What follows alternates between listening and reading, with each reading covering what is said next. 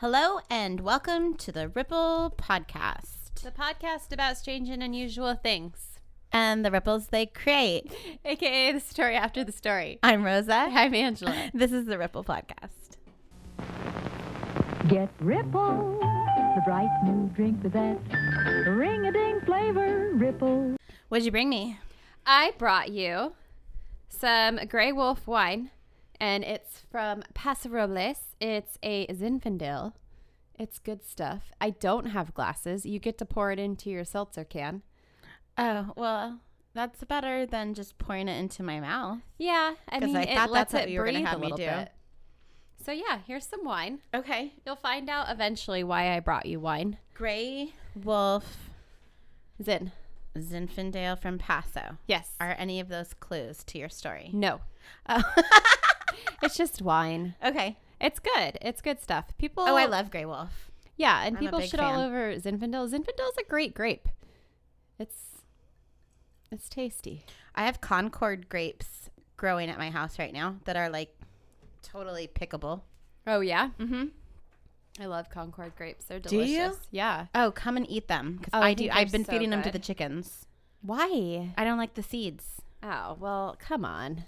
Oh, how's your Peloton? Well, that's the bike I've been riding. Oh, I see. How's that going? I've ridden at least once every day, usually twice a day. Nice. And you're doing a class every time. That's how it works. Mm-hmm. I'm still only in the beginner classes though.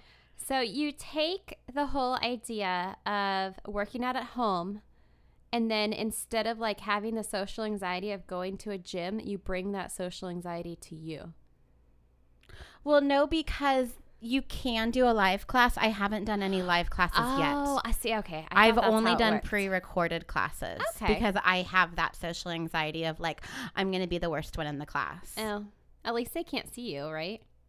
No, no, no, no. That's not too bad then. No, but it's so fun. You've got to come and ride my bike. It's really fun. Okay. How was your week? Anything good? Eh, overwhelming. Why? I don't know. I know just you have- were really stressed out one of those days. I have like way too many things going on and I don't know if I've told you this analogy before, but this is how I described it to Adam the other day. It's like I'm on a treadmill and I'm just about to slam my face into the belt and then like just before I go head first, I catch myself mm-hmm. and then I just trip again. It's it's pretty much my life right now. Oh, that's not a good feeling. Yeah. So I actually took today off of work, and it's the first time I've taken a day off. Even I don't think I've even had a sick day in over a year. So that was nice. Good. Good for you. Yep. So do you feel a little bit better? Yeah, a little bit. I mean, I just all we did was like clean house all day. But even that, like, you're, you know, it's something that you can see that you accomplished. Oh, and yeah. it's a box that you can check. Yeah. So I mean, good. I'm probably not going to clean baseboards again for another year, but you know, it looks nice for now. good. So, yeah, that's my life. Anything else? No, I don't think so. Well, that's okay because my story is a, kind of a long one. okay. So if you want to crack into it, I am going to tell you a story, and I don't know if I've asked you if you've heard this one before. So the the topic that I pulled way back when, like what, four weeks ago now, yeah, a three, Three weeks? three or four. know. Yeah, a while ago. it was extraordinary survival or some kind of survival, something to do with survival. I don't honestly I don't even remember what it said now. But then I had a listener recommendation to do this story. My story that was recommended to me is about the Andes plane crash. Do you know anything about the Andes plane crash? Not a clue. Okay, you might start to recognize it like as I go along because I feel like this is a story that a lot of people have heard about but they don't really So where this is like week three in a row of listener recommendations. recommendations. That's Yep. cool. Mhm. I Yeah, like it. Keep them coming. It makes um Makes our job easier. yeah, it makes it a lot Slightly. easier. This story had so much information. It was like almost overwhelming. So I'm going to try to get to it. So my sources, real quick, Wikipedia, of course, Wonder on YouTube, infographics on YouTube, uh, and actually, just I think maybe like a week ago, another podcast did this story. So it was super convenient, and that podcast is Anxious and Afraid. Oh, okay. So yeah, we like them. yeah, they're awesome. Okay, so this takes place back in 1972, and the Old Christians Club rugby team from Uruguay was scheduled to play a match against an English team in Santiago, Chile. I like the way you said that. Thanks. I practiced. Yeah, I could tell. Um, it's probably going to turn into Chile after a while. so- Santiago. but I, I tried. Okay, so the flight tickets for all of the players were going to be like super expensive because they have the whole team going and then like all of the. What? What happened? This is rugby. Yes. That's like football, right? Not really. What is which one? is Okay, let me give you the best rugby reference that I can give you. Remember in Friends. Friends? Yeah. Yeah. And Ross got the shit beat out of him. Uh huh. It's like intense. Like they Like on- football with no pads. kind of, but there's like throwing people involved, like Oh. lifting them up. I don't know exactly how it works, but it's intense. I've never. I. I mean, I know, and I know they even call them like rugby matches. They're not even like rugby games, oh, are they? Oh, I Maybe. I. I don't know. Anyways, I know I've heard of them, and I know I've, but I've never seen a game match. Yeah. A play. I don't think I have either, But, but, it's like a brown ball. I have no idea. Okay. I It doesn't know. matter. I don't know It's sports. fine. They're they're like strapping athletic boys, men, college age. Okay. So the flight tickets, like I said, it was going to be super expensive for everybody get to get tickets. So they actually figured that it was going to be more economical to charter a plane.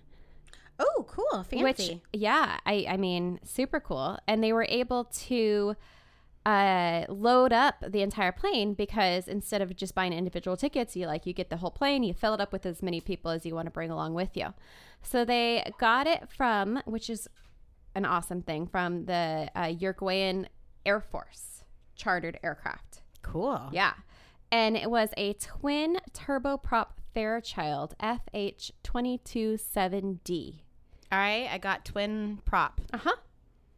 The airplane was piloted, piloted, piloted by Colonel Julio Cesar Fernandez and Lieutenant Colonel Dante Hector Lagurara.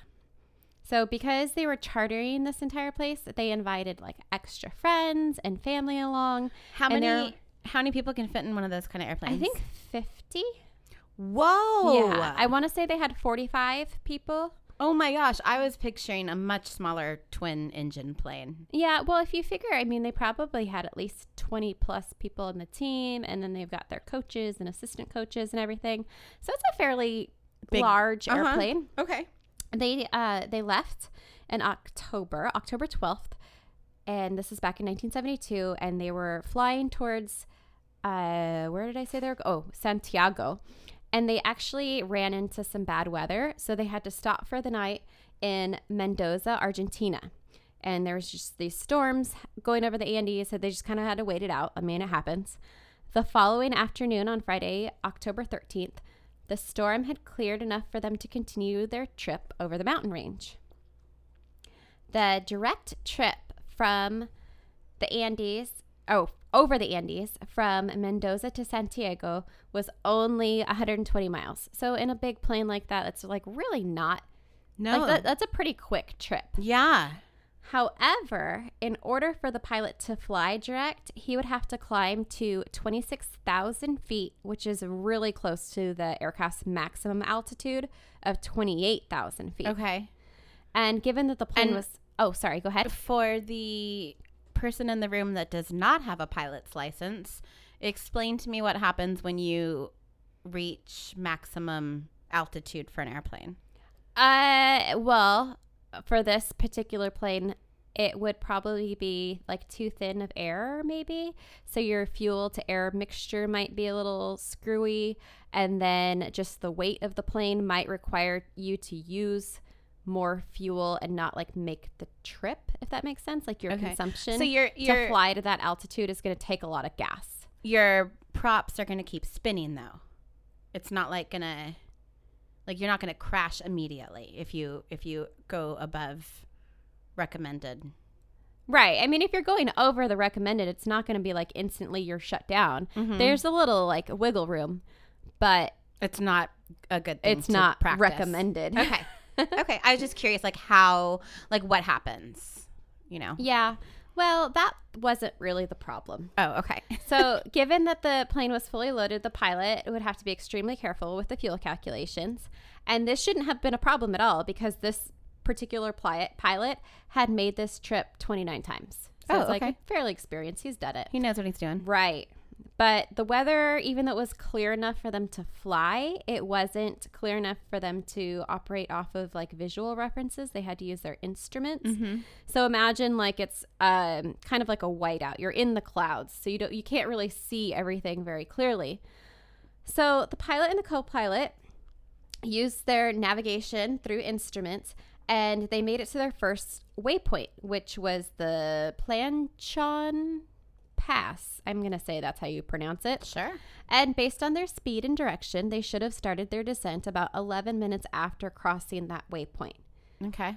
Um, however, for some unknown reason, the pilot requested permission to descend only three minutes after passing that point. Oh. Yeah. So when the plane started to descend and move out of the clouds, they could see these Andes Mountains. Okay. And the co-pilot didn't go like, "Hey, what the heck are you doing?" Well, the co pilot was actually being trained by the pilot at this oh time. Oh, no. Yeah. Okay. So, of course, they like start hitting some turbulence and they're bouncing around the plane a bit. And the rugby players were actually like joking around, like, oh, wow, you know, this is quite the ride. And then they looked at the window and a lot of them had never flown before. And they're like, whoa, look Oh, at these mountains. Uh huh. and they even like some of them changed sheet seats to get like a better view. Oh, so now you've got mountain? double the weight on this side of the plane. No, they like switched around. Oh, okay. And that, I mean, eh, I'm sure it's fine. Well, and um, then they noticed that like the pilot, they felt it of him apply like full power. So the plane goes almost vertical, and that is when the whole plane stalled. And Vertical up, like he's yeah, pulling up. like he's trying to pull up, mm-hmm. and he just pulled up a little too severely. severely. The plane loses lift, it stalls, it slams down, and hits the mountain. Yikes. And when this happened, the plane hit a ridge, causing it to snap in half. Oh. Yep. Whoa. So everyone in the back two rows and like all of the luggage and the tail went to one side of the mountain. And then the fuselage and wings went down towards the other side. Oh my gosh. Right. So after that, the wings actually struck the mountain and were like completely ripped off the fuselage. Um.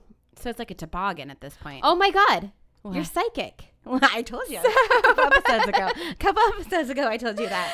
And I thought that was like super insensitive, but there's like this one news report that was like the plane continued down the mountain like a high speed toboggan. Yeah. Yeah, that's exactly what it said. Oh, that's funny. and it slid down for freaking 2,500 feet. That's, that's a long way. a lot of feet. It was not a very fun toboggan ride, No. I'm sure. And so upon impact, 32 of the 45 passengers survived. oh, well, I mean, I mean, pretty yeah, I mean, numbers. considering the severity of the whole thing, that's like, I mean, that's pretty good. considering your plane just slammed into a mountain Yeah. and split in half. Mm-hmm. Uh, many of the survivors were seriously injured, including Enrico Platero, who had a piece of metal in his abdomen Ugh. that punctured his intestines. Ah. Nando Parrado had a skull fracture, and he was uh-huh. actually in a coma.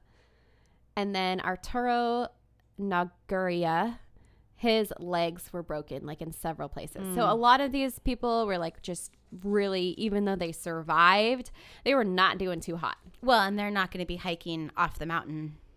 anytime soon. Mm-hmm. Nope. So one of the pilots was killed upon impact and the other was severely injured and he actually begged the passengers to take out his service pistol and kill him cuz he was in like that much pain. And they just they couldn't do it. Uh huh. But he eventually succumbed to his injuries, but before that he was able to give them like a map and kind of give them a general idea of where they were. Oh, okay. That- So, 19 year old Carlitos, oh shoot, Páez, I, I want to say is how you pronounce his last name. He described like the scene once they got out of the plane, because you know, you're like in this protected cabin and you're in your comfy airplane clothes. Like, I'm always in like leggings Uh-huh. and Travel clothes. yeah, but they are uh, in the freaking Andes. So it is just solid snow and rock. They're at this super high elevation. So there's no vegetation around, there's no sign of animal life, and it is below freezing. And the snow is like so bright that the reflection Mm, is mhm. causing them to have like severe eye pain and snow Yeah. blindness. So they all like huddle in the fuselage together and like wait for help. So search and rescue was deployed just hours after the plane went missing, and they searched until after dark. The following day, the search and rescue sent out 11 aircrafts looking for the missing flight. So people knew that this plane went down. Yeah, so they had they were contacting the approach for this next airport because they thought they were so close. They're like, mm-hmm. "Yeah, we'll be there in 3 minutes or whatever." When mm-hmm. really they were like more close 11 minutes. Yeah, closer to 11 minutes away. So they they were super close or at least they thought they were and they were in contact. What did the radios still work? Could they call like a like a hey, we're here. I see a plane. That's thing. what they tried to do and I'll Oh, get to that. Sorry. So some of the rugby team tried to write SOS in the snow with lipstick because they saw these planes fly over, like this these search planes. Wait, why do rugby players have lipstick? Oh, because like moms and sisters and friends went along with them. Oh. I mean, I don't know. I'm assuming that Uh, there's nothing wrong with some rugby players having some. no, I just didn't not know. at all. That I was thought like that was like super part uh, of the part of the uniform. Yeah, I mean that's totally fine if they want to wear lipstick, but I'm assuming that's where it came from. um, but they, yeah, they quickly realized that they're just the airplanes were too high, and they're in this white airplane that's like halfway dug into the snow, and it Ah. doesn't have wings anymore, and it doesn't have a tail anymore, so like doesn't even look like an airplane. Um, Are you going to talk about the people on the tail side too? no, Oh. they flew away. Oh, they didn't make it. the winter wonderland. No, they're yeah. Okay. they they didn't survive. So um, that's pretty much the last we hear of them. Okay. So during the night, they had like it started to get even colder than it already was. So they took like luggage and clothing and anything they could, and they started to pack it into the holes of the fuselage, and they just huddled together to stay warm. So when I was writing this story this morning, I'm like, it's cold this morning. Like, I had the, you know, I had my door open to let in the fresh air, and it was probably like, I don't know, 6, 7 a.m. And I looked at my phone, and I'm like, oh, it's 68 degrees. Damn. the temperature that night was negative 22 That- Fahrenheit. That's not even a real temperature. Right? Like, I can't even, that's not a thing. No. What is that? That's 80 degrees colder than it was this morning. No. Like, I, the negatives No. don't even like I can't even comprehend. If it's under 77, I'm cold. It's cold. Mm-hmm. Yeah. So not fun times to be had Oh my gosh. during this very first night.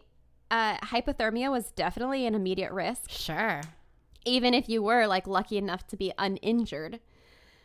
So they just like they all huddled together, like I said, and they tried their best to doctor each other. And it's just the entire night, people were just like screaming and mm. crying.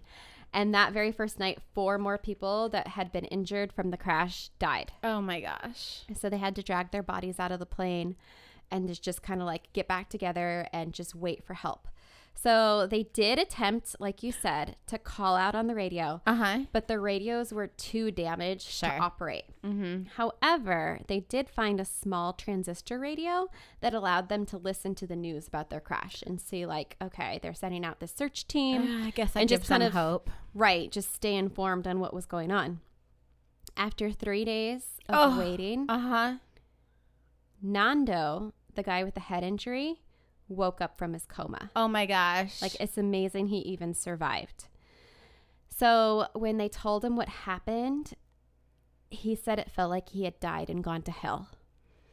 When he awoke, his teammate Roberto Canessa had to tell him that his mom had died oh, in the crash and uh-huh. his sister was severely injured. Uh-huh. She had like some internal injuries from the impact. Oh.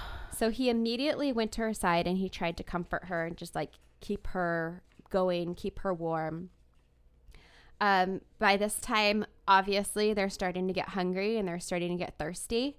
So they ration out all the food that they can find on the plane. And they had eight chocolate bars, a pack of saltines, three smalls of jam, three small jars of jam. So I'm imagining like the little ones that you get on an airplane every once in a while, uh-huh. and a few bottles of wine. Oh. So think about that when you're enjoying our drink tonight. Oh my gosh. Yep. As we're in shorts and tank tops. Yep.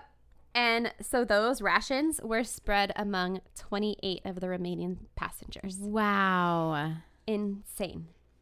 Can can they melt ice Mhm. inside of the airplane for drinking water? Well, they come up with like a really clever way of doing that. Okay. So I'll tell you what they did. Okay, so they had no idea how long they were going to be there, and they started to scavenge through the plane to look for anything that might help them survive. Um, but the air is super thin, and they're not used to that Oh, altitude. sure. Uh-huh. Altitude. So they're breathing a lot more, and they're breathing heavily. And when they're doing that, they're actually making themselves even more dehydrated because they're losing that moisture with their breath. Mm. So I don't know if you've ever like experienced Altitude, altitude. sickness. Yeah, anything like that, where it's just like you almost feel it in your throat. Us being at sea level, pretty much anywhere else, it's like going to Colorado and I can't breathe. Right. But so what they do is they start to eat snow because they're so thirsty. Mhm. Not a good idea. Right. I did So- know that. Yeah. They didn't know that. Uh huh. This definitely accelerated their hypothermia and it actually caused them to mur- burn even more of the calories, like precious calories that they had. And because the calories are are causing or the they are burning energy trying to regulate their body temperature. Right. And they also caused them to have like blisters and chapped lips and like mouth and throat and everything was just blistering up. Um so Carlitos discovered that they could make the snow drinkable by removing aluminum sheets from the seat backs from the plane and he would lay them out in the sun and then like spread a thin layer of snow over it and collect drop by drop into empty wine bottles fresh water. Wait, this is the guy that woke up from the coma? No, Oh. that's Nando. Oh, okay. Carlitos is like he's almost like the inventor of this whole crew. Okay. He's he's the MacGyver for the sure. professor. Mm-hmm. So once the bottles were full, they would pass them around, and each person could get like one sip of water. Oh. Yeah. So day five. Oh no. Yep. They decide that they need to find the tail of the plane that slid down to the other side of the mountain. That is where most of the luggage was stored and where the plane battery was located. So they think if they can find the battery, they can get the radio working again and they can call for help. I So- don't know if that's a great plan. Well, I mean, they're out of food too. So it's like, oh, maybe if we get back to the, the tail end, we can find whatever food was packed away. Mm-hmm. So Carlitos and a couple of the other boys set out to find the tail. But the snow at this time was waist deep. And after a few hours of searching, they were absolutely freezing and exhausted Mm. and had to return back to the fuselage. Do you do they say how far they actually made it? I don't know if they even knew. Okay. Because it's just like solid Snow. snow. I don't know. And that's like like I mean, it doesn't snow around here obviously, but like if we go to the beach, it's you know, you're walking on sand. It's a lot harder to walk on sand than it is Mhm. on like hard ground. This is freezing snow up to your waist. Yep. That's like crazy. Mm-hmm. And you And haven't you're eaten not- for 5 days? You're not in uh, snow clothes either. You're in whatever you happened to bring with you. Yikes. That's like frostbite probably. Oh, yeah. I'm sure that happened. Yep. So it doesn't get better because on day eight, sorry. on day eight, little Susie dies. The sister. The sister. And this was Nando's sister. He said at this time, like, he was so desperately ti trying to survive that he couldn't even cry or mourn her death. Oh, wow. He just knew that he had to get out. And by this time, the rationing is so strict that he survived off of one chocolate covered peanut for three days. What? I was going to bring chocolate covered peanuts. I almost asked you where they were. yeah, I was going to bring those. Just give me one. right? And we'd just be like snacking on them, you know, this whole time and be like, just imagine one for three days. Like, I, I have, I think three hours is a long time to go without eating, to be honest. I mean, at least to not even think about food, and it just doesn't happen. Three hours, I'm looking for a snack. Wow. Oh my gosh. Yeah, insanity. So once they ran out of food, they had to like resort to finding anything else that could potentially be consumable. So they were looking at like leather on the seats or the luggage, Are they going to eat the chairs, belts. their other passengers? Oh no. Oh no. I didn't say that. Oh um, no. Pieces of wood, hair gel, Oh. But there's nothing left. So how many days would you go before you thought about eating people? I don't know. I don't I I might be one of those people that like do it because I'm, you know, starving, but then get sick because I think about what I just did. That did happen. But I'm trying to think of like the longest I've even gone without eating. And I think maybe a day. like on purpose. Yeah, for Uh-huh. fast, like for a blood test or something Uh-huh. where you have to be fasted. But I want to say like when you do that, typically it's the most they make you fast is like 12 hours. I don't even think they make you go 24. I mean, maybe it depends on the test. I've done 24-hour fast before. I'm like for what reason? For medical reasons or just because you wanted to see how long you could go without I, eating? like a like an intermittent fasting. No, that sounds awful. Uh, It was very difficult. It doesn't It- sound fun at all. No, it wasn't. Um, and then when I was, I like for blood work and and stuff, I've gone. But I think you're right. I think it is like a 12 hour fast or something like yeah. that. Which actually, like when I know I have to do it, it doesn't really bother me as much. Like when I know eating isn't an option, I'm like, eh. I mean, it sucks, but it's like, it's doable. But how many days are they now? They're now on day 10. Gosh, Those those chocolate covered peanuts are wearing thin. Mm-hmm. So medical student Roberto Canessa, which I think I mentioned her him earlier, he had an announcement, and this was something that everybody was already thinking. They were going to starve to death unless they had some sort of protein, and there was only one way to get it Why are the airplanes not finding them? because, well, have you seen pictures of the Andes? Mm, uh, just on a candy. I was gonna bring those too. oh, I totally forgot about that. Man, those are delicious. So good, and you can't buy those So, in so stores. good. I mean, you No. can, but So I think you get them at restaurants. Yeah. and they don't have restaurants anymore. Restaurants are gone. I know. So we're never gonna have Andes chocolates ever again. closest I get to starving is that the restaurants are closed. um, it is. I think it's because the mountain range itself is like super dense. So it's like it's cliff after after cliff, cliff. this is too much wine. I shouldn't be laughing about this, but I think it's like the fuselage of the plane tobogganed down the hill Yes. and I think it kind of like stuck itself like it's deep in a valley Oh, and it doesn't look like a plane anymore and, and, it's, all white, white, and it's probably covered maybe by some more snow. and there's probably some more snow on it I don't I mean I and just- it's like super hard area to fly to begin with if there's no visibility. yeah so I don't know like I was gonna look up if they had any sort of like emergency location transmitters or anything like that but I, I Mhm. just I didn't Wow. so I, mean it seems like they if it if they did they didn't work right. so I mean, it's just weird that like they knew approximately where this plane went down, and they've been searching for ten days. Yep. And they can't find it. Nope. And the well, and it just must be hidden because, like I said, they saw planes fly over The the survivors. Passengers? Yeah, that's when they tried to lipstick. uh huh. So I don't know. It's just, it's Oh, that must Very be so frustrating. frustrating. Yeah. okay. So protein bodies. Ugh. Um, some of the survivors, like you said, couldn't stomach the thought of eating human flesh, and others objected to it morally. But Nando argued that the souls of their friends and families have already left their bodies, and their loved ones would have wanted them to survive. So he kind of like used the analogy of like Jesus gave us his body, and that's now what our family wants us to do. They don't want us to die, so they would have wanted us to do this. That's a very good rationale. Yeah, I mean that right? would that would convince a lot of people. Mm-hmm. Oh, I just realized Nando was in a coma for three days. See the connection? No. Come on, I'm not even Christian. Didn't Jesus like die for three days or something and then come back? For Easter? Yeah.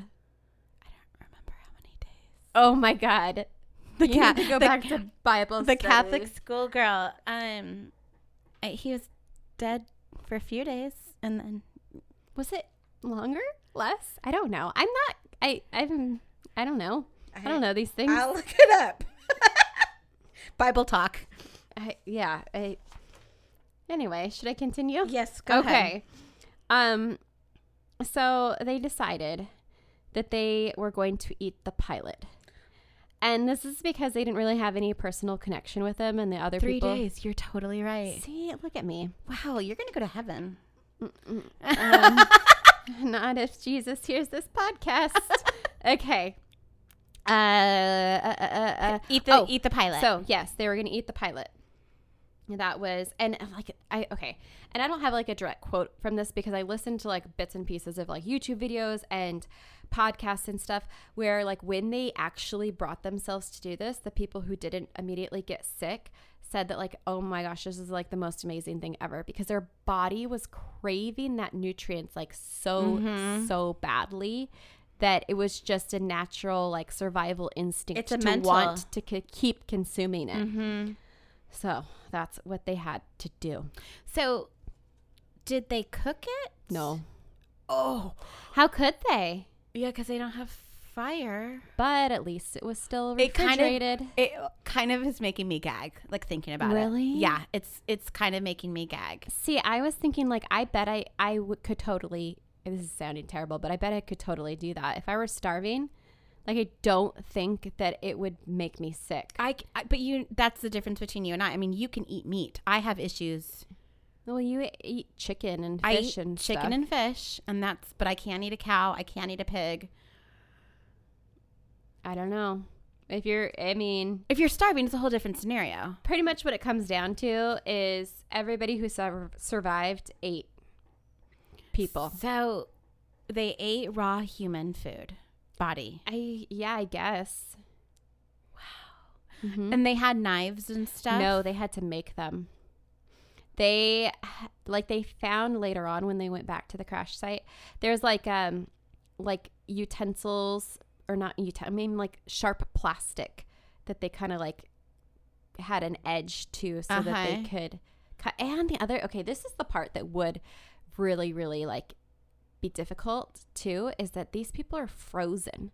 So not only is it hard enough to cut into somebody's flesh, Oh, because they moved them all outside. yeah. that's right. So then it's like you're you're really having to I mean not to get too graphic, but like just to understand how difficult it was. Like you chipping away. working at it. Yeah. so Did it say? I'm, I'm so like infatuated with this whole eating bodies. Does did it say what part of the body they ate? I think they ate like as much as they could, anything. Because Oh. and this again, like don't quote me on this, but I remember hearing somewhere and I didn't use it in my sources because it was just like I was listening to it while I was working. But like different parts have different nutrients and they're just eating whatever they could. Hmm. Because you figure like the, you know, the legs got qu- probably quite a bit of muscle. Muscle. Uh huh. I don't know. I don't have those details.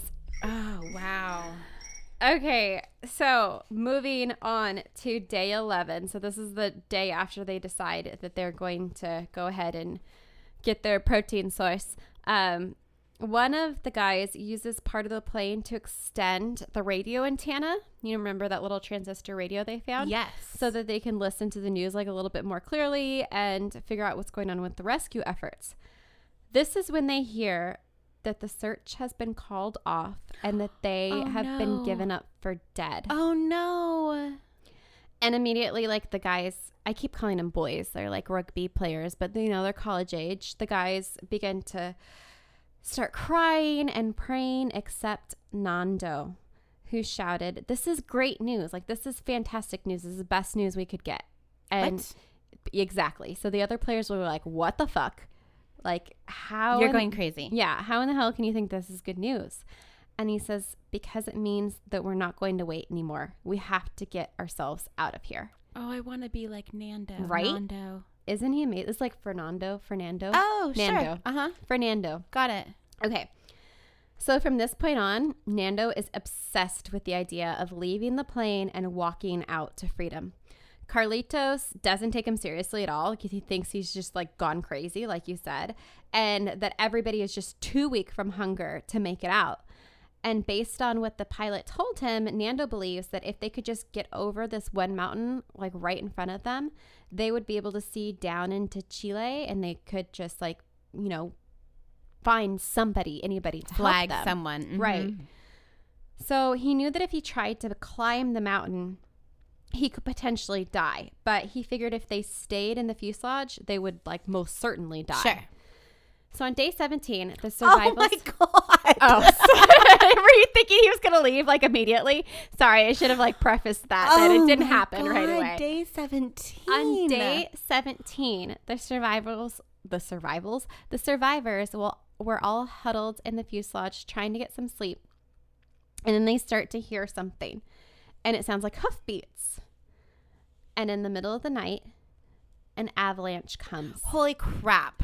down the mountain and slams into the fuselage, burying everybody. This is horrible story. Sorry, I like just threw that right at you. I I, I kind of forgot about that detail, and I, I thought should've set it Nando up a was little like bit gonna more. go and save everybody.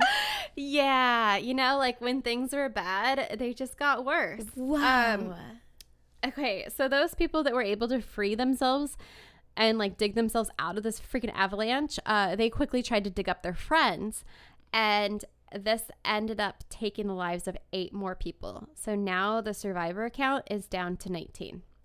and it when they first Oh crashed. gosh, I just thought of something so terrible. I'm going to say it because it's this podcast. But their food supply went up. Oh, I'm sorry.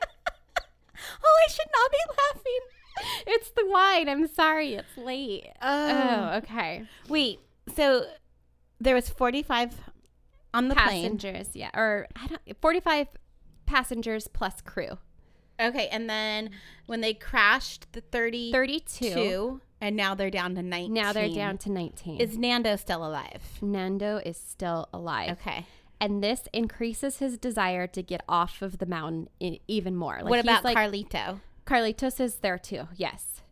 So Nando's like, okay, this mountain is gonna kill us. We need to get out of here. Yeah. And Carlitos, the MacGyver, he's like, okay, I'm He- with you. He's coma man. no, no, no. Nando is Coma Man. Oh, jeez. Yeah. So He's badass. she sure is. Carlitos, um, he starts to like prep everybody as a team. They like kind of coordinate a way to prep for this hike of getting out there because they know that not everybody is strong enough to do it. So they're going to have to send out a few people and they want to give them the best possible shot. So they start putting things together.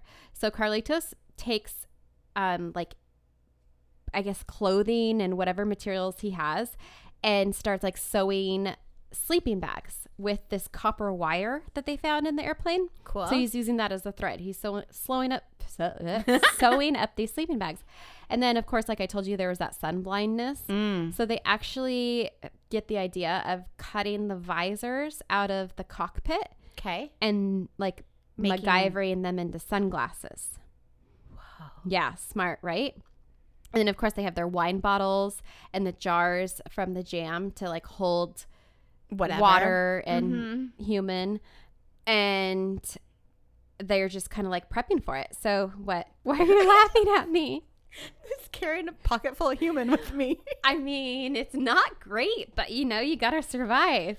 So on day 43, No. I'm sorry. I just keep going right into the days without even giving you any sort of warning. We went from day 17 to day 43. It's been a while. So at this point, now there's only 17 survivors. So two more people died, and they died, I am assuming, of starvation. or- Yeah.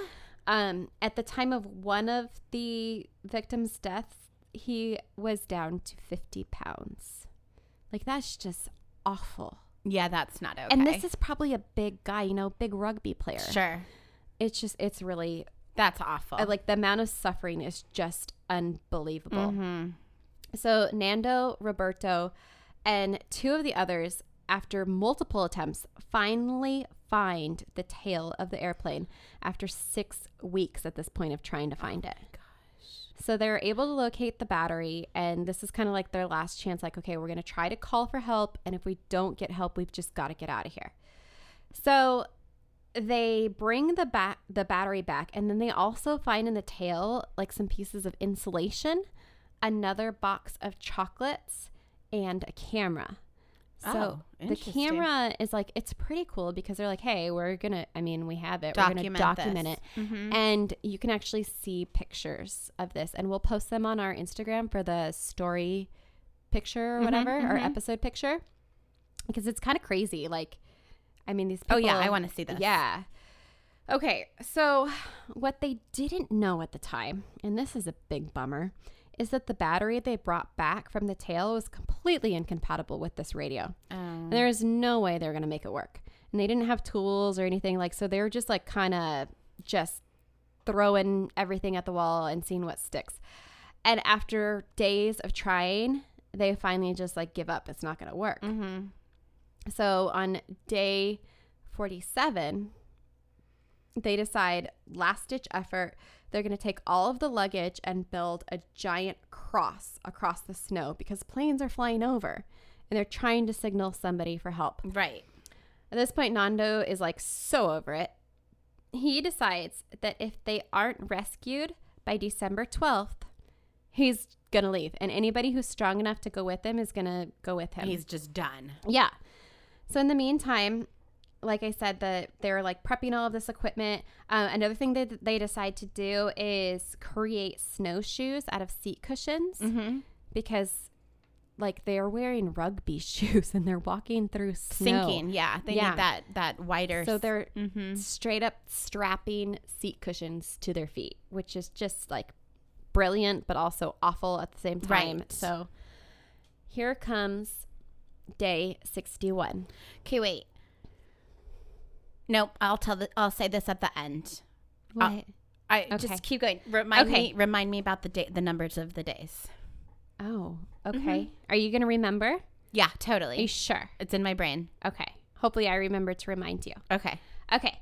So now, day 61. Before leaving the fuselage for the last time, Nando tells the remaining survivors that if they need to, they can use the body of his mother and sister.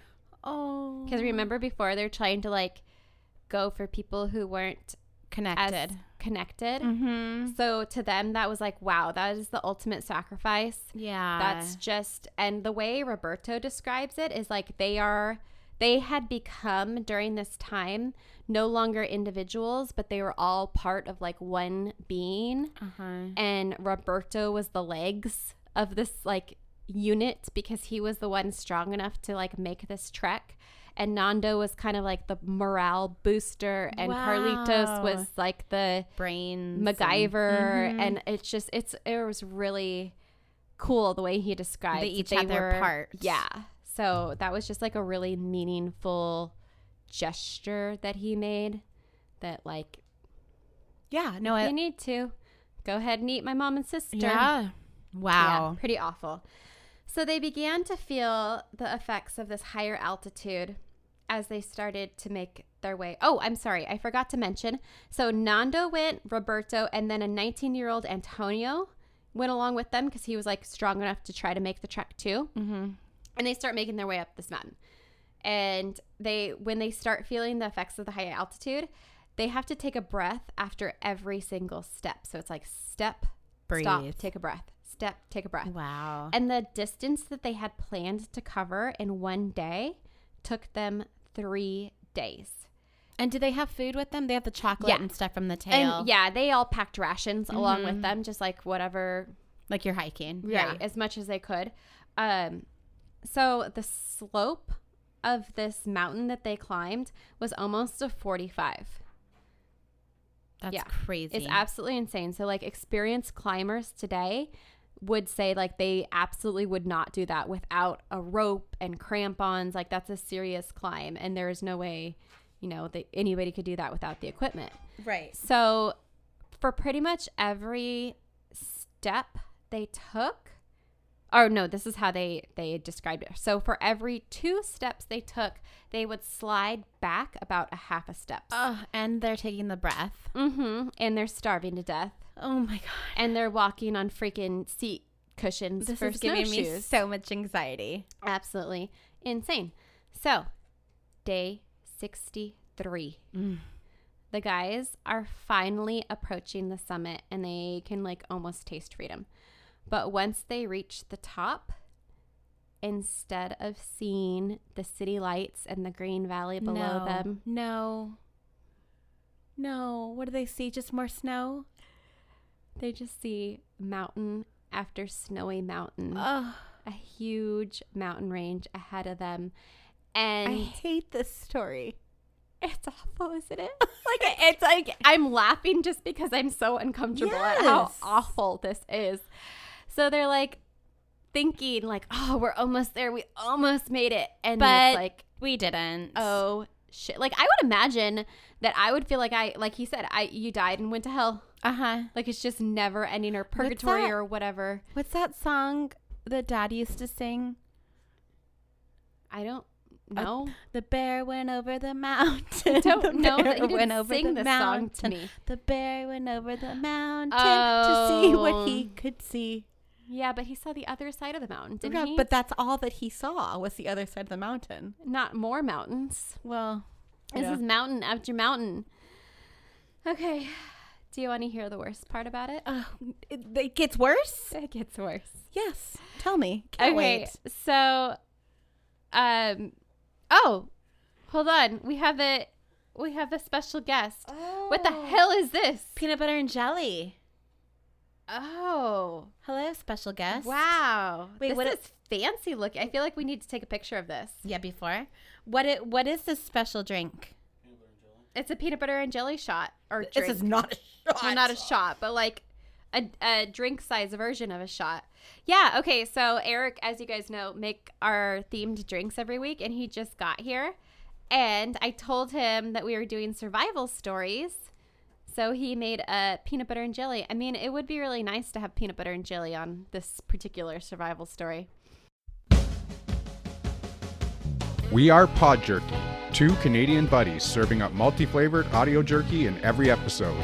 We share entertaining stories, social experiments, commentary, and review from our daily lives. Pod Jerky. Make it a double. Okay, so they figure that obviously they're not where the pilot thought that they were, and instead they're in the middle of the Andes, and they're actually further east of Chile, and they're in Argentina. So they're in not even in the same. in the same country. oh, It's a country, right? No, I'm just kidding. I think sort of. Anyway, that's not a real good pilot. well, I mean that's how he ended up hitting a mountain, I guess. Yikes. I don't know. Who knows? I mean, nobody's going to know for sure. Okay. This is what I was saying about how it gets worse. Because if they would have traveled the other direction, Like down the mountain? like I think they headed west, let's say, if they went east instead, Mm-hmm. I guess it would be up another mountain. Because I, I imagine that they were in kind of like a valley. Sure. So if they would have gone the other way, they would have only been 18 miles away from a hotel. Oh, Isn't that the worst news that's ever? horrible. So, what do they do? Cry So- a lot. Yeah, I, I don't think they can anymore. I think they're like There's no more physically tears. there's they're just physically incapable of even doing that at this point. So Nando accepted that he was just not going to go back to the fuselage. he does. He's like not going to do it. He's like, nope, I'm done. I'm out of there. Um, they sent Antonio back down the mountain. Uh, That's a 19 year old. Yeah, he was the younger kid. He, I guess he was like either having a hard time keeping up or I don't know. He was gonna go. He got to ride like a sled down the oh hill. my god, you nailed it! See, I'm telling you, you're psychic. so he took the seat cushion that they Uh-huh. were using as a snowshoe, and he slid back down the mountain. It's like the only joy he's had for the last three months. Right? That would be kind of fun. Not the starving and eating people And part, not heading fun. back to an airplane full of dead people. Well, they were on the outside. Um, anywho, Antonio gave the other two guys his rations, and they decided that they were going to just continue on until they found help or died. And Nando and Roberto were obviously pretty close. I mean, they were teammates and everything. And they, there's like this epic quote that said, and I don't remember which one of them said it, but we've done everything together. Now let's go die together. Oh, Right? that's horrible. Okay. So, nine days of hiking. Nando and Roberto, they actually think that they're starting to hallucinate because for the first time since the crash, they see something that isn't either black rock or white snow. So they're they're it? like not even seeing colors anymore. It was grass. And their like first thought was like, oh, maybe this fell out of an airplane or something because they're that They're just out of it. delusional. Um, so they like eat a shit ton of grass because like it's Something. not human. And then they start seeing running water and they approach this river. And it's like, oh my gosh, there's life down here. Uh huh. And they're hanging out there for a few hours and then they see a horse. No. Are they gonna eat the horse? No. that was my first thought too. I'd be like, oh my God, that looks so delicious. but no, um, there was a rider on this horse. Yay! Yeah, and they uh, they're like immediately yelling and screaming and jumping. I'm jumping surprised and they have voices. yeah Being that cold I mean- and if that's your one ticket to survival though i feel like you just force it no matter how lost your voice is well, it makes me think of Titanic. You know when like Rose is floating around and she tries to yell out to the boat, and but she has no voice, so she has to like grab a whistle off of a dead person. oh does she Mm-hmm. oh, i don't remember I don't know why I remember that, but yeah, I do. i mean the only thing i remember which is probably the same thing that everybody else remembers is that she had plenty of room for jack up there on that headboard totally. so They sh- yeah, that's a terrible survival story horrible. This is this survival story is much better. Uh, uh, uh oh, okay. So they're yelling for the guy for help, and like they can't even really hear each other because there's a river between them.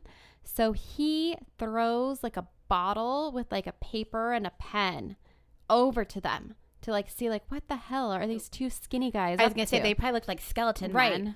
So they're able to like write out like plane crash, whatever, whatever. He throws it back. The guy then throws over like his little like basket of bread, like his lunch pretty much, which probably was the most friggin' delicious bread that they have ever eaten in their entire life. They probably like three bites and were full. oh yeah. So he goes for help, but it's like a long trek to go back from help because he's like this ranchero guy out on this cattle ranch or whatever out on the mm-hmm. range. He has to go back to the village. So it takes him another day. So day 70 is when Oh. A crew on horseback finally makes it back to them. I wonder if they thought that guy was gonna come back. You know? Yeah, I mean, I'm sure that would have been a worry in my head. Uh huh. Me too.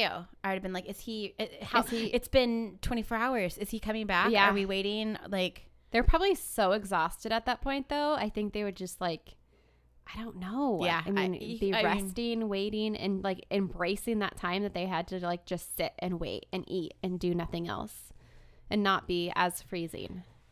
it's horrible. It's awful. Okay. So, day 71, Air Rescue was able to locate the survivors. And on December 22nd, they were lifted out. So, and that alone, too, and I couldn't really find, I mean, I guess they were able to tell him, but can you imagine being as hungry and out of it and just like completely clueless to where you were, being able to tell people, oh, the plane is back there? I Like, was wondering that too. That's like a that would have been a huge fear. Like, can I even describe where we came Right. from? did we come from this way or this way? yeah. everything looks the same. And you're already freaking hallucinating at Uh-huh. this point. But they did it. Uh, they couldn't take everybody out initially, so they actually dropped off some um, like aid. Like they had, they dropped off some medics and stuff to stay Oh, with them for that mhm, night mhm. and give them like food and and supplies and stuff. And then the they were eventually rescued the following day. Um, sixteen out of the forty five survived. Oh, Yep, for how many days? that would be seventy one days total. Yeah, insanity. Okay, so this is what I was thinking as you were Okay, saying numbers. Mm-hmm. How many days have we been in quarantine? I don't know, too many Well, there's that. since March. mid March, late March. I don't know. April, May, June. Longer than this. But but think about that though. yeah, as a comparison. Uh-huh. yeah, Like how I mean it feels like we've been in quarantine for 5 years. yeah, But we have food.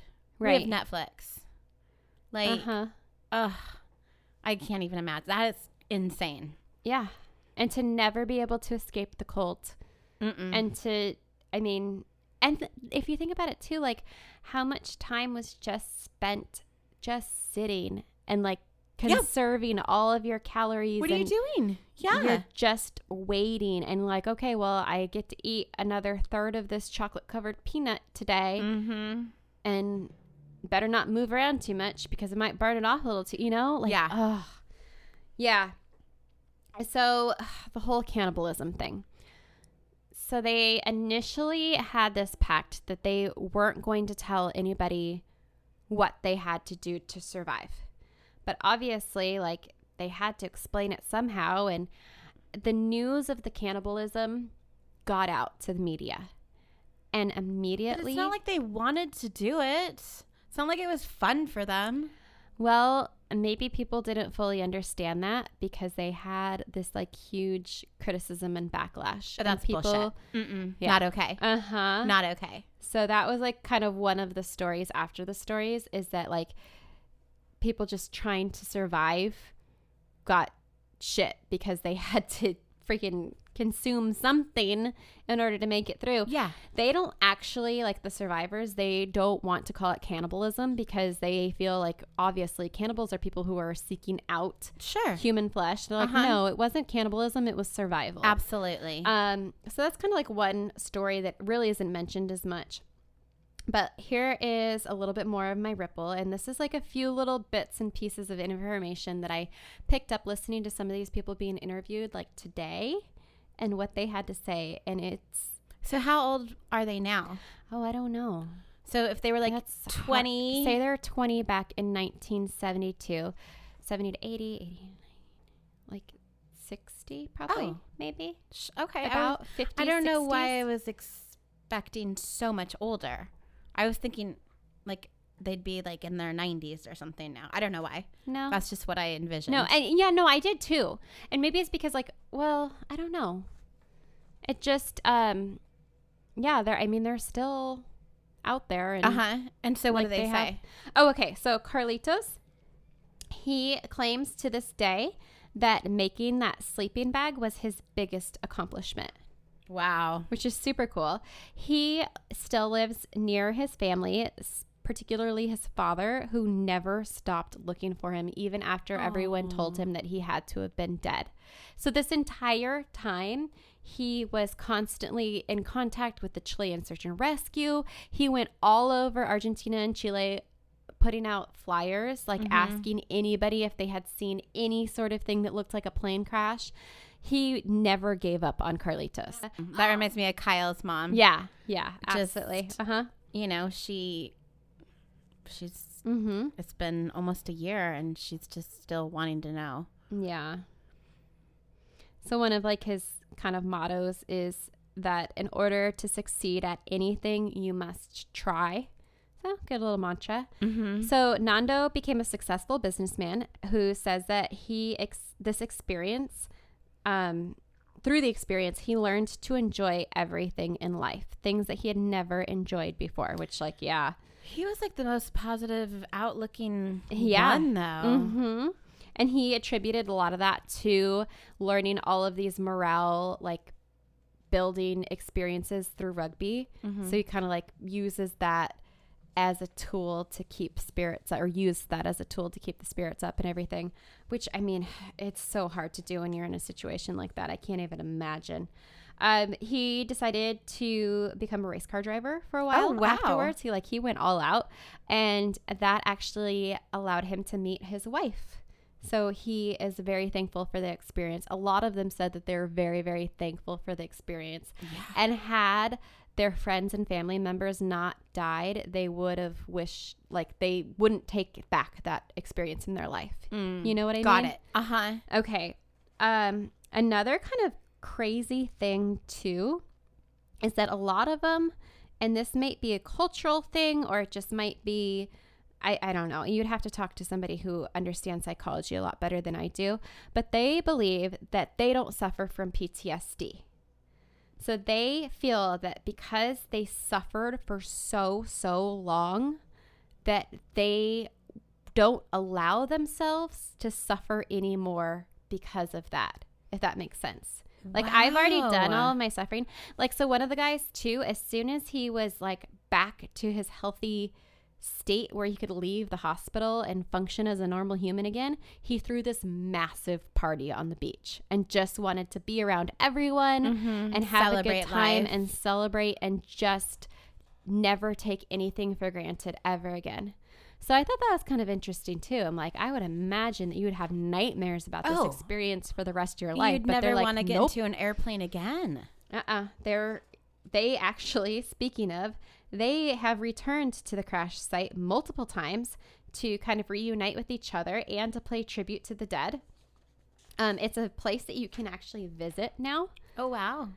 Uh, and they've brought their children to see the site and just kind of explain a little bit about like what they went through and and just to have gratitude for everything in life. Um, I love that. yeah. So Nando, I think he specifically didn't come out and write books or anything like that for quite a while, just because he felt like, hey, I did whatever I had to do to survive. There really isn't anything like special about wanting to live. So he didn't really see the need or like desire to to go and speak about his experience or write about his experience like he was just going to go and live life Like every anyone else would have done the same type attitude. Right, exactly. So he eventually was convinced by somebody, I believe somebody in his family, to do a speaking tour.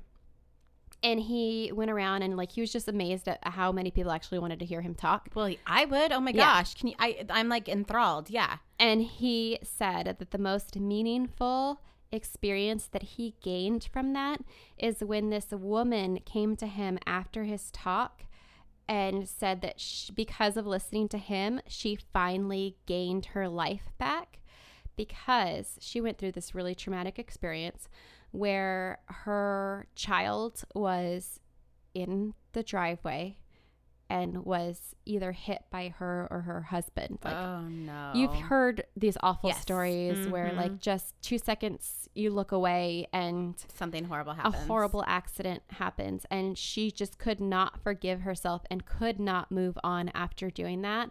But after she heard how he treated the guilt and loss that he had for bringing his mother and sister on that trip Mm-hmm. and how he had to move on and live life because that's what they wanted him to do that gave her the like empowerment to Move on. With move hers. on with hers Forgive yeah. herself. Mhm. For yeah. and give give that wow. some purpose you know Uh huh. so yeah that's my story i'm i'm loving these survival stories i could do an entire podcast on reading all of these i survived sort of stuff it's it's pretty they're inspiring a lot more um positive and uplifting than some of our stories Yeah. we've done. i mean we still had cannibalism which is awful and Well, dark and yeah.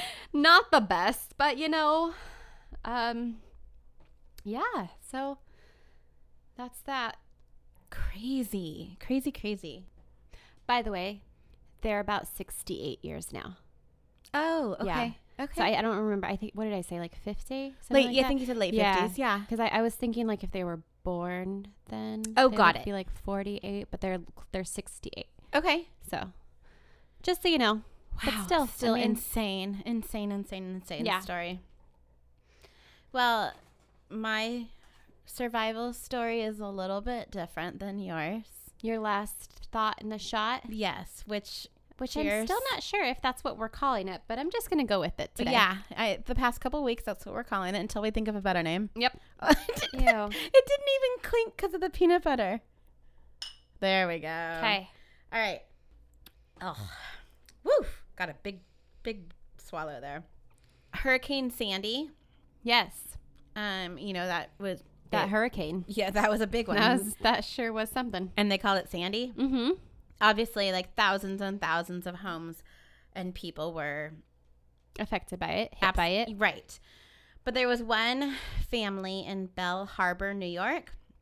They lost their home as well as their Rhodesian Ridgeback Shepherd mix dog. Oh no. I know. He just freaked out as most animals would in a store and yeah. just bolted away from the Uh-huh. home. And they run really fast. Well, and I mean they're so scared and they don't know what's going on and the smells and the everything is different and so it was his family, uh, the O'Donovan family. It was the husband and the wife, and then they had five children. Oh, that's a lot. Yeah, they searched and searched for weeks, but because of the hurricane, electricity was in and out, and just you know, a lot of people had other things on their mind than helping this family find their lost dog. So after a few weeks, they were kind of like, I don't know if we're ever going to see Buster again. Oh, But then a friend of the family, she actually ran a, res- a rescue dog group of her own. She said that she had seen Buster on a Facebook group and he was listed as healthy. He had maybe like kennel cough, but he was there and he was alive. yeah. That's all that matters. He was scheduled to be euthanized in the morning. Why? Uh, maybe they just had an overflow. Maybe it was at a kill shelter. I don't know. That doesn't. It doesn't. I feel in- like hurricanes are special circumstances where Let's- maybe you would give them a little bit longer yeah. time. Let's let these people get some electricity first. Right? So the mom, Christina Donovan, she heard the news and she called the shelter and she's like, "That's my dog. Don't put him to sleep." But it, she was talking to an answering machine. Oh no. So she's freaking out. First thing she does is get in her car and she just started driving. And she's just like, I, I just hoped and prayed that I was going to get there in time to save him. And that morning, Buster and his family were reunited. Oh yay! I, I mean, if you were gonna say that he was euthanized, I I'd be like, not- "Wow, Reza, this is a terrible story. I Can not- you not?" I would not tell you that Okay. story. So the Christine just remembers, and she says that he was just so happy to see the family, and um, his kennel cough is all better, and oh, he's speaking of kennel cough, sorry. and he's happy at home. Aww. Oh, you need to pick a story. You need to pick a thing for oh, next week. Oh, right? You don't want to tell me another one next week? No. I mean, did I? Did you not hear my treadmill analogy earlier? I'm so much happier with this once every two weeks having to do a story. So It is nice. Yeah. Even though you and I both still wait until the last minute. I don't know what you're talking about. Okay, I got it. Ready? Ready? Grave robbers. Ooh. Grave robbers. Who put that in there? Grave robbers. I'm sure there's tons of stories about that out in the interweb. That sounds like a really happy happy theme. That'll be good times. Am I bringing you a drink? Is that the plan? Um, Or is Eric making us a grave Oh, robber drink? Yeah, maybe. Okay, we could do that. I don't know. Either you are or he is. Someone is bringing me a drink because I'm going to need it next week. Sounds like a plan. Okay, well, good job. That was an amazing story. Amazing. Amazing, amazing. incredible. There's a lot I can't wait to see cool pictures. info. Yes, I will post them. Uh, if you want to see pictures, check it out at Ripple Pod on Instagram or on Facebook, the Ripple Podcast with Rosa and Angela. Or if you have your very own survival story and want to send it to us, send it to us at the Ripple Podcast at gmail.com. Yep. And until next week, don't forget to be a fountain. And not a drain. Bye bye.